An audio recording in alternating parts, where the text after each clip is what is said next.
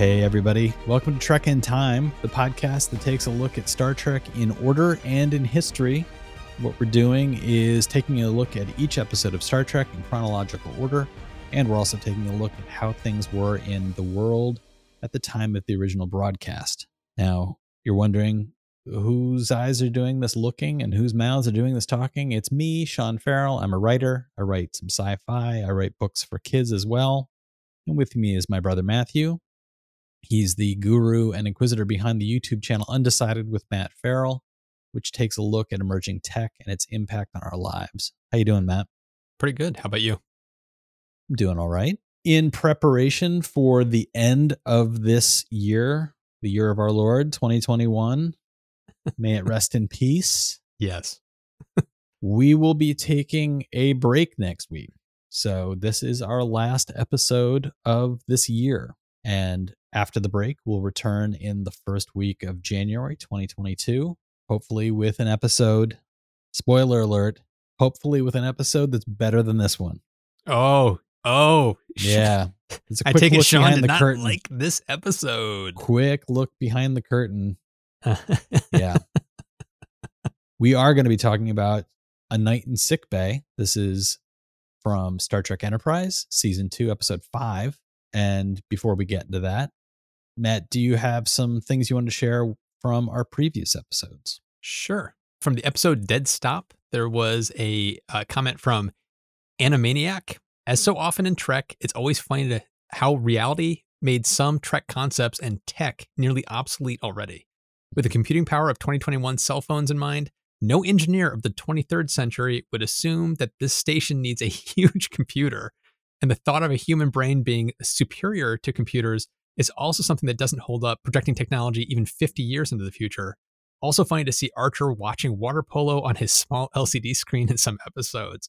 Yeah. I love this because I agree completely. There's aspects of the tech that are so dated that it's like it makes the show look really old and antiquated. But mm. one thing I will bring out somebody actually tweeted at me this week that researchers have discovered that human brain cells that are integrated in basically like a little cyborg petri dish are better at learning than computers are, than artificial intelligence. And mm. they ha- they taught these brain cells how to play Pong. and it learned how to play Pong fa- much faster than the AI did. But the AI at the end was actually better at playing Pong than the human brain cells. And when I saw this article, it both amazed and horrified me because I thought, here comes the Borg. here comes the Borg. Yes. so there was that. Yeah. So the Borg in this context would would say something along the lines of you will learn to return serve. exactly. Hit the ball. The other comment was from Mako. This episode has everything that makes Star Trek great exploration, mystery, science, and a sense of uh, perseverance in the face of danger. The acting by John Billingsley is fantastic. You can see the subtleties even through the prosthetics. And I wanted to bring that one up because I always want more Doctor. I don't care yeah. what the episode is, more Doctor, please. He is my favorite character on the show. He's his acting is always amazing he has such subtlety to his performance that just through his eyes you can tell exactly what he's wrestling with and struggling with so he, he he's a very empathetic character you can really kind of go along with him with whatever's going on and he's, he's funny he's really yeah. funny i agree with all of that and i i think that all of that is on display in this episode that we're yes. about to talk about yes as i mentioned this episode is a night in sick bay matt do you want to give us the synopsis This is a synopsis that was not available on Wikipedia, so I wrote this one myself. Matt, go okay. ahead. Okay, so remember, everybody, Sean is an, a published author who has written science fiction novels. So, from his pen, Archer is dumb, and as a result, his dog almost dies.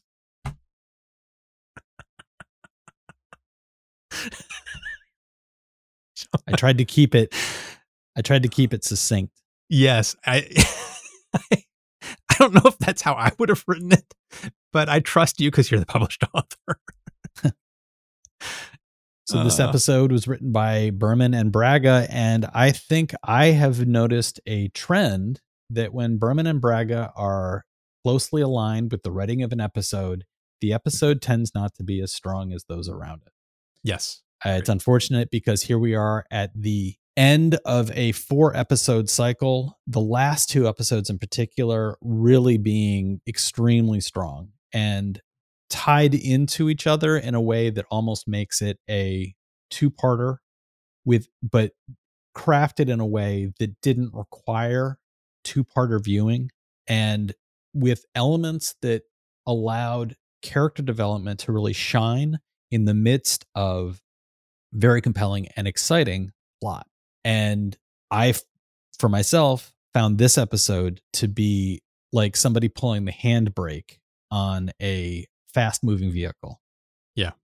Ironically, when this aired on October 16th, 2002, it earned the highest viewership of any of the episodes in the second season. I think this is born of the fact that there were two good episodes preceding it word of mouth was maybe going around of, hey, Enterprise is hitting its stride. Unfortunately, this is maybe where people tuned in to say, like, I'll give that show another chance. And I'm sorry, but I just have a difficult time with what seems like should have been the C plot in any other episode mm-hmm. becoming the only plot in the entire episode. Mm-hmm. I struggled with that. So here we are, October 16th, 2002. What kind of world were we wading into? Well, when it comes to dancing, Matt, you were still dancing to Dilemma, the Kelly Noland, Kelly Rowland, Nelly combo.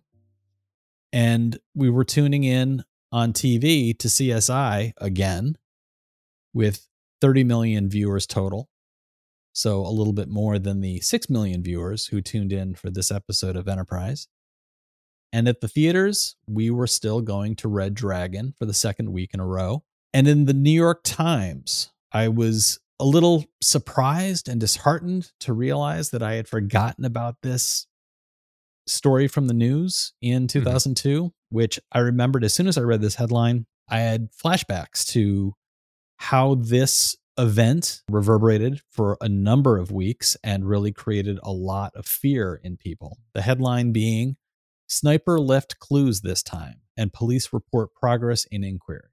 This time, the roving sniper left more clues, with a number of witnesses getting a better, more chilling glimpse of him and his getaway van as they looked beyond his latest victim on the floor of a parking garage.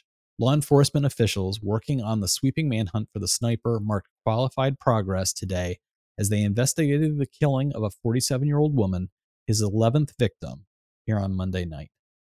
And as soon as I read that, I yeah. immediately thought, I can't believe that I had forgotten about the DC sniper attacks. These were attacks that were taking place in 2002 in October of 2002 the DC sniper attacks, and this is all from Wikipedia now, this is not from the New York Times article. The DC sniper attacks, also known as the Beltway sniper attacks, were a series of coordinated shootings that occurred during three weeks in October 2002 in the District of Columbia, Maryland, and Virginia. 10 people were killed, and three others were critically wounded in Baltimore, Washington, and along Interstate 95 in Virginia. The snipers were John Allen Muhammad, 41 at the time, and Lee Boyd Malvo, 17 at the time, who traveled in a blue 1990 Chevrolet Caprice sedan.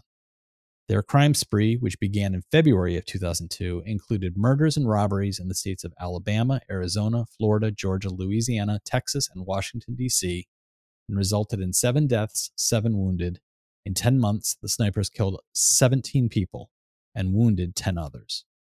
So, this was a case of not only was it a sniper attack it was a case of effectively brainwashing where the older man had convinced this younger boy, this child really, that the attacks that they were conducting were the right thing to do. And the upshot of all of this is when the two of them were caught, John Allen Muhammad was sentenced to death. He was, in fact, killed through lethal injection sometime, I believe it was around 2008. Hmm. And the younger sniper, Lee Boyd Malvo, was tried and convicted with multiple life sentences and then went through a series of retrials, basically with the argument being that he was effectively a victim of John Allen Muhammad and his ultimate, the decision that was made by a court for him was to remove the earlier sentences and sentence him to less of a sentence. He was effectively given, I believe it was 20 years total, which means that his sentencing may end up, he may come up for parole sometime in the not too distant future. It really raises issues around treating a child as an adult in cases of egregious crime and looking at questions of responsibility in the instance of a child who's under the sway of an adult. So, very sobering headline from October of 2002 when this episode aired. This episode is clearly from my earlier statements about my response to it, calling it the C plot in any oh. other episode. It's a much more light-hearted episode than the news story that we just talked about. So it's going to be a little bit of a shifting of gears now. But before we get into the details, just big picture, I've given people my big picture thoughts on this. Matt, where did you fall on this episode? I am definitely kinder on this episode than you are. Clearly, I remember when I, when I started watching this episode, my first reaction was, "Oh, this episode," because I remember watching it when it was originally aired and hating it. Like my reaction from the first airing was your reaction. Me rewatching it now, I've seen it before over the years, but it's like rewatching it now with more of a critical eye. I actually didn't dislike it. I thought it was a very charming story, but a boy and his dog. I thought it was very I thought it was a nice charming story because it pulled out so much of the doctor. Like we just talked about before. More doctor, please. I want more doctor. And this was a fun take, kind of almost a day in the life of the doctor to see how he lives. And so I enjoyed the character development. Where I do agree with you though is it does feel like a B plot and not an A plot. And it does feel like the handbrake was slammed on after the past two episodes because those were back to back action and like high production qualities. And then here was a ship in the bottle episode, which you pretty much can always sense is going to be coming after they have a few big episodes with lots of special effects and action sequences. Sure. You you know a, a ship in the bottle episode is going to come because they have to save money. yeah. So you know it's coming, but this one felt extra slow and polar opposite from the past two. So I think there is a pacing issue. And it's not that this episode was necessarily a bad episode. I think the placement of where this fell into the season may have been a bad choice to put it right at the end of those two big action sequences. Yeah. But at the same time, just like the doctor, I love me some Porthos. Porthos is an adorable little dog and he's a scene stealer every time he's on the camera and it was just fun to see a little more Porthos. Get a little uh, Porthos action in there. Get it, even though it was you know a, a, or a, inaction. Yeah, yeah, yeah, an animatronic dog at some points in the episode. But which, by the way, I would have paid good money for it to be an animatronic dog. This was just a stuffed toy. I, know, but it, but for yes, but for what it was in that vat of liquid, it was it was sufficient. It's like they didn't have to do anything too crazy. Oh, so was, I have no problems with them using a stunt toy yeah. for the vat there was a stunt toy used in some of the scenes where he's just yes. lying on his side because clearly the actor dog wouldn't hold still. Yes. That's, oh yeah. That's yes. the detail. That's yeah. the detail that's that's causing the problem. Yeah. So we're going to take a slightly different track than we have in previous episodes. We're going to try something new here. We're not going to go through a point by point plot recap we're going to kind of try and encapsulate all of that into one big sweeping summary, which is it's the return of the Kreetassans. These are the alien race that in a previous episode, it was revealed that they were incredibly offended to have seen humans eating in front of them, which they thought was an incredibly private act. So this episode starts with the Enterprise has been to the planet Kreetassa in an attempt to build a bridge again. And the away team, which has been made up of Captain Archer, Commander T'Pol, and Sensato, and Porthos, That's right. has been on the planet for five days trying to reopen friendly conversation with the Kreetassans. And the episode opens with them storming around the ship with Archer complaining that they don't know what they did this time, but the Kreetassans have effectively kicked them off the planet. And it, in the decon chamber, Porthos was the doctor said Porthos yes. has some kind of pathogen. He has to stay with me. He he needs he needs to look into it more. So poor little. Porthos so the next layer of the story then is Porthos becomes ill. Porthos ends up, his immune system is collapsing. And it becomes a story of, as Matt pointed out, a day in the life. It's this is effectively around the doctor what Data's day was Yes. in a next generation episode. Here's where I have a problem, Matt, as you've brought up the idea of it being a day in the life. Data's day is about data. And in doing so, it remains focused on data. yes. This is about Phlox, but it stays focused on Archer. No, I would. It I would be more interesting. It would I be more interesting if it was about the doctor. I agree with you there. It's like it's not about the doctor. It's about Archer, and it's about him growing as a diplomat and coming to terms with his character growth. It's about him. But the problem is they spent so much time with the doctor. The doctor actually steals the focus and the scenes that he's in with Archer. So Archer's plot sometimes takes a back seat, and that's the fault of the writing. Where it's like, if it was going to be about Archer, it should have been with Archer, and then Phlox would have been a B character. But the fact that they spent so much time with Phlox, it created this weird disconnect and dissonance between the two lines. And it's like, well, I'm actually enjoying the Phlox stuff more than the Archer stuff. And it's like we wanted probably for it to be a day of a day of Phlox, not a day of Archer, because Yes. they they split the difference and it was a more interesting story for him. the positive things we get to see in this episode, the things I did enjoy, again, like Matthew has been saying, uh, anything around Phlox is interesting and compelling and fun. We get to see him clipping his toenails. I love that scene. We get to see him chasing a bat around the room. We get to see him use Archer for help in trying to capture the bat using effectively a giant origami bird that he constructs on the end of what looks like a mop handle and then imitating the call of this bird in an attempt to scare the bat out of its hiding space.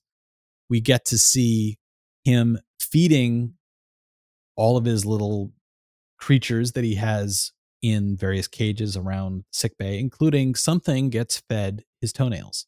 I love that. So we see him in one of the most disgusting sequences that Enterprise has ever shared with us.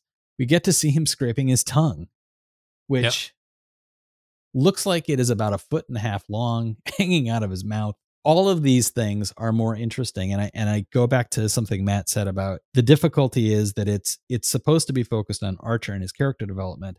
However, Archer in this is depicted as a petulant teen. I have okay. difficulty with the starting point of Archer being he is angry at the Kreetassans for their inability to recognize that there is something on their planet that will be toxic to a dog.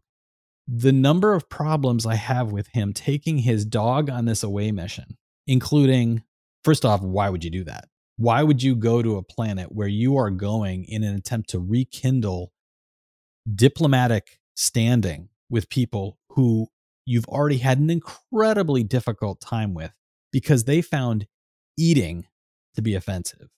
So now you are going to take a small pet with you that is going to be eating and defecating the way the animals do. So he takes this animal with him to this planet where the people have already demonstrated less than flexible thinking around personal behavior. His animal then gets sick as a result of a pathogen that nobody was aware of prior to this. Why would the Kreetassans know about a pathogen and its impact on a dog from another planet? Why would they be able to? How would they know that this would be a problem? And then for him to become upset with them for the illness of his dog Well- when he's the one who chose to take the dog I- with him.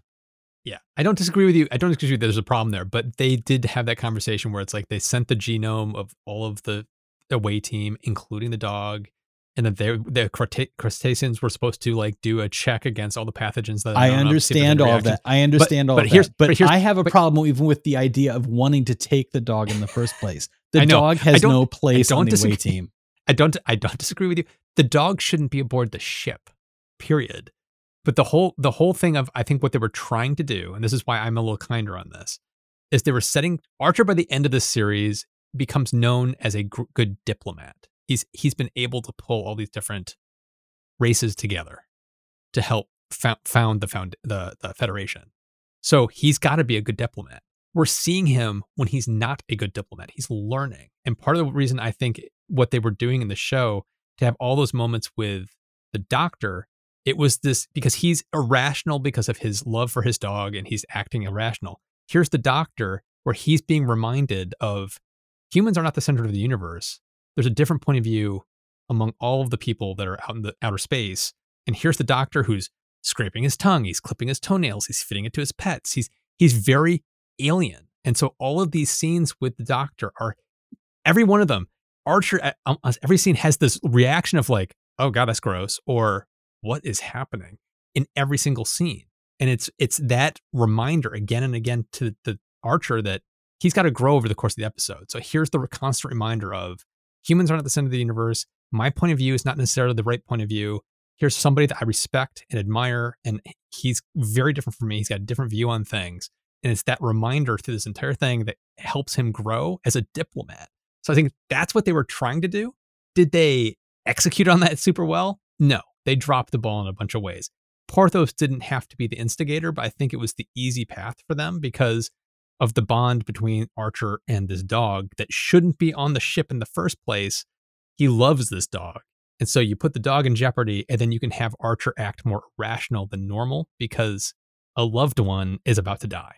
So it's like I can see why they did it, but it was I can see why it irritates you, but it just did, it didn't get hit me wrong. It actually hit me in a way of like, okay, I see why they're doing this. They're trying to make him evolve as a character and as a diplomat because you have to start somewhere. We have to show him not being good at this. I think it's better. Yeah, I think it's interesting because it seems very much like you are seeing the exact same things I'm seeing. Yes. But you're willing to swallow them yes. because of big picture thinking. Whereas I'm talking about the nitty gritty aspects of this episode. I understand everything you're describing. I agree. You need to have Archer demonstrate a sort of narcissistic human viewpoint before he can grow into the diplomat that we know that he needs to be in order to achieve what will become the Federation. But However, no, but his precisely dog, why. his that's dog pers- being, yeah. his dog being on the away team. I can't get past that hurdle. His dog could be in danger, yeah, in some other fashion that makes a lot more sense, and you'd end up with the same episode. You could end up with all the same beats that you're talking about. Him worried about his dog, him dealing with the difference of different people, every if this had been a circumstance of his dog is ill as a result of let's say he was given a gift by the kreetassans and it comes back and it turns out to be toxic. Right. Now he's dealing with a how did they not think to test whether this would be a problem for it to be brought aboard our ship? It could have made humans ill. It's potentially going to kill my dog i can't believe they were that insensitive they complained we were insensitive and then they go and do something like this right and you could have then all the same conversations with T'Pol and with Phlox and everything where he's distracted by the fact his dog is sick. And T'Pol could be saying, You have a job to do. You could have all those same beats. I have a difficult time with what feels not just like lazy writing, but just bad writing. Well, here's which is what which is what I keep tripping up on. Yeah, like like I said in the beginning, the first time I saw this episode when it was originally aired, my reaction is mimicking yours, the one that you're having right now. I did not like that episode at all for these exact reasons. I think part of the reason why I'm more forgiving of it now, I've seen this series numerous times. I know where this ends up. And so looking at it with a critical eye now, it's like I'm I'm I can't divorce the fact that I know where Archer's supposed to be going. And so it's like I see what they were trying to execute. And I think they did not a great chapter. Like if I was going to give this a letter grade, I'd probably give this episode a C. It's like it was not a fail for me. It wasn't a runaway hit, but it was kind of a C. It was like okay, there's aspects of this that I think are good and there are aspects I think are bad. But as a whole, I like what they were trying to do with the character development around Archer, around Phlox, and I thought that was interesting. That's part of why I think it didn't hit me in the same way it's hitting you. It's like I think the instigation for the whole plot of how the dog got sick is setting you off in a way it didn't set me off. And I think that's how why we separated in our take. I think I think you you're you're saying that you've seen these series multiple times in the yeah. time since 2002. I haven't. I haven't seen it. I'm, this is my first rewatch since 2002. I have I wrestle with the entire idea of taking, you know, Porthos down to the planet. There is a arguably there's a B plot. Not really. There's a B plot in here, which is the Kreetassans are offended again. It turns out that Porthos urinates on a sacred tree. There is an immediate reaction on Archer's part to basically blame the victim and say, So what the dog peed on the tree? Dogs pee on trees. It's bad writing. It is just bad writing. This episode also includes, I'm not sure if it's Berman and Braga, somebody there likes to see the crew in the decon chamber. So not only do we get the decon chamber scene, we get, get a dream dream, sequence, which includes armchair psychologist writing around Phlox saying to Archer, I think the reason you're frustrated is because you're sexually frustrated. Okay, so this is where this I'm gonna agree element. This, this yes. element is Out of nowhere. completely out of Out nowhere, of nowhere. Yeah. and it makes zero sense. I think you're sexually frustrated and you're attracted to T'Pol, and you can't act on that. So then we end up with a dream sequence back in the decon chamber where now even the small underwear comes off. This is just bad writing. Like, and I understand again to go back to what you said, I get what you're saying about big picture. You can hit all those big picture moments. You can have an episode showing him as a bad diplomat at the beginning and learning to to recognize, oh, I'm not the center of the universe. Humans aren't the center of the story. You can have that story without what are arguably just bad moments of Yes. writing. I I will not and then argue. on top of that, then you Hold end on, up hold on. with I will not argue the dream sequence at all. That whole thing with the sexual tension should not have been in this episode. Period. It was Yes. it was a it was a what the what moment when that whole plot line started. It was like you got to be kidding. for me, some of the best moments in this episode take place in conversation. Yeah. And there's Phlox discussing his family structure, I think is a great moment where Phlox Yeah. is talking about his relationship to his wives, his wives' relationship to their multiple husbands, how many children there are in the mix. We discover that Phlox's family, he is older than he looks, and his children are actually old enough to be adults themselves. And he describes he's got some children who are working in the sciences, similar to him. And he has also a child who is, I believe he says he still lives with his mother, but he's an artisan and he makes pottery that is beautiful. So it's this mixture of generational relationships and family relationships that are very different from a what we would consider the standard expectation of a of a human relationship, a human pairing. That all seems very interesting and it's well acted and there are moments where the they're touching upon each other. There is a nice moment where Archer is basically telling Phlox you don't understand humans he gets very upset with Phlox about the fact that Phlox seems to be moving forward with a procedure which he's literally making up on the fly. He's going to take a pituitary gland out of a reptile and put it into Porthos. And when Archer hears about this, his response is, Holy cow, you got to slow down. I haven't even said I want that done. But he does it in a way that basically hauls Phlox out and says, like, you don't have empathy. You don't care. And Phlox pushes back gently, but pushes back and gives him the time to to consider what he wants to do for his for his dog. There are moments like that that I think are well rendered. It's mm-hmm. just when you have it sandwiched between things that feel clumsy at best yes. or in bad taste at worst, this entire episode becomes strange. There are also some things that don't really seem to fit. And you talk about like character development. There's an element in this where Archer is competing with T'Pol on Yep. a on an exercise machine. I don't understand how that fits big picture at all. Like that Yes. that's showing a Yes. side of comp- competition from him toward her And in her. the midst of eh, eh, and her. and her competing with and it just seems like it just seems like what is this supposed to be why are we It's Like, for, why for are me we the, seeing the, this? the entire T'Pol plot line shouldn't have been in there. It was it was poorly rendered. I agree with you on that. It's part of the reason why I give this episode a C because there's hits and misses, but big picture, I think it's it's okay. Going back to the doctor, it's like this should have been. You remember that episode a while ago that was where he was doing? It was all about the doctor and him writing those pen pal letters to the other doctor. Yeah. This episode would have been better if it was like that again.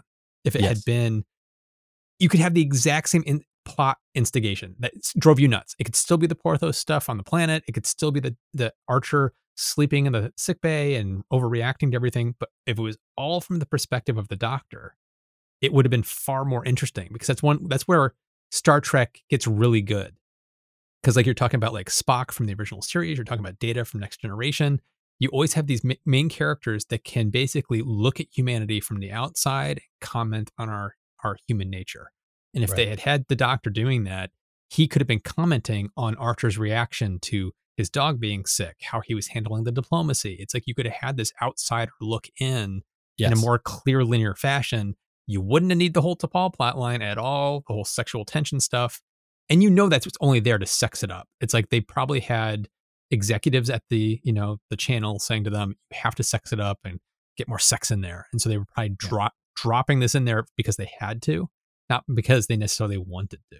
So including a very yeah. strange ending to it all with T'Pol literally bringing it up to Archer of like, oh, there's a lot of sexual tension here, but we can never do anything about it.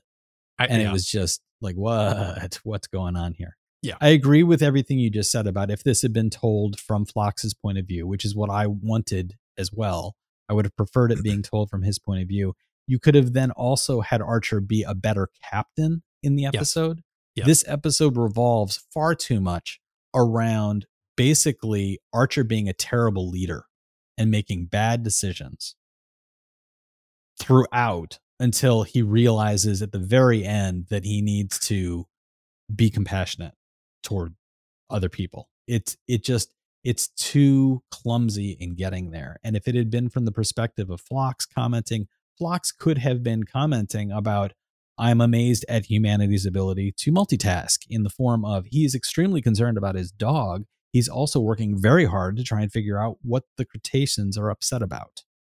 It could have reflected Archer's good decision making around all of this and still incorporated some of the elements around Archer making decisions about Porthos, not about the mission in general, but about Porthos, that the doctor realizes, oh, we're having some conflict here.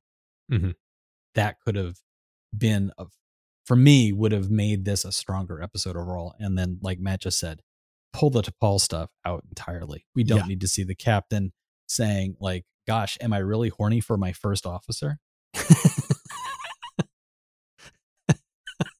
Overall, Matt has said he would give this a C. I would put this in D territory. And the only thing that keeps it in D territory as opposed to being lower are the writing around Phlox's personal life and his depiction within sickbay and the moments within sickbay at night. The the overall it's not played up for comedy, but it is funny. Mhm. Him pursuing the bad, him and Archer collectively trying to catch this thing. There is a charm to those that I that I enjoyed. But for me, the bad missteps of the setup and just again, bad decision making about who you take on your away team. Don't take your dog. Stop taking the dog. Dog shouldn't be on the ship. Don't take him to the planets. And when somebody gets upset that your dog peed on their tree, your response can't be, "Hey, fella, dogs, dogs pee on pee on trees. trees. Get over it." but I'm curious, listeners, viewers, what did you think? Are you with Matt? You looked at this and you said, I get what they're going for, a big picture, and that's fine with me. Or are you more in my camp where you look at this and say, they should have scratched this episode and moved on to the next one?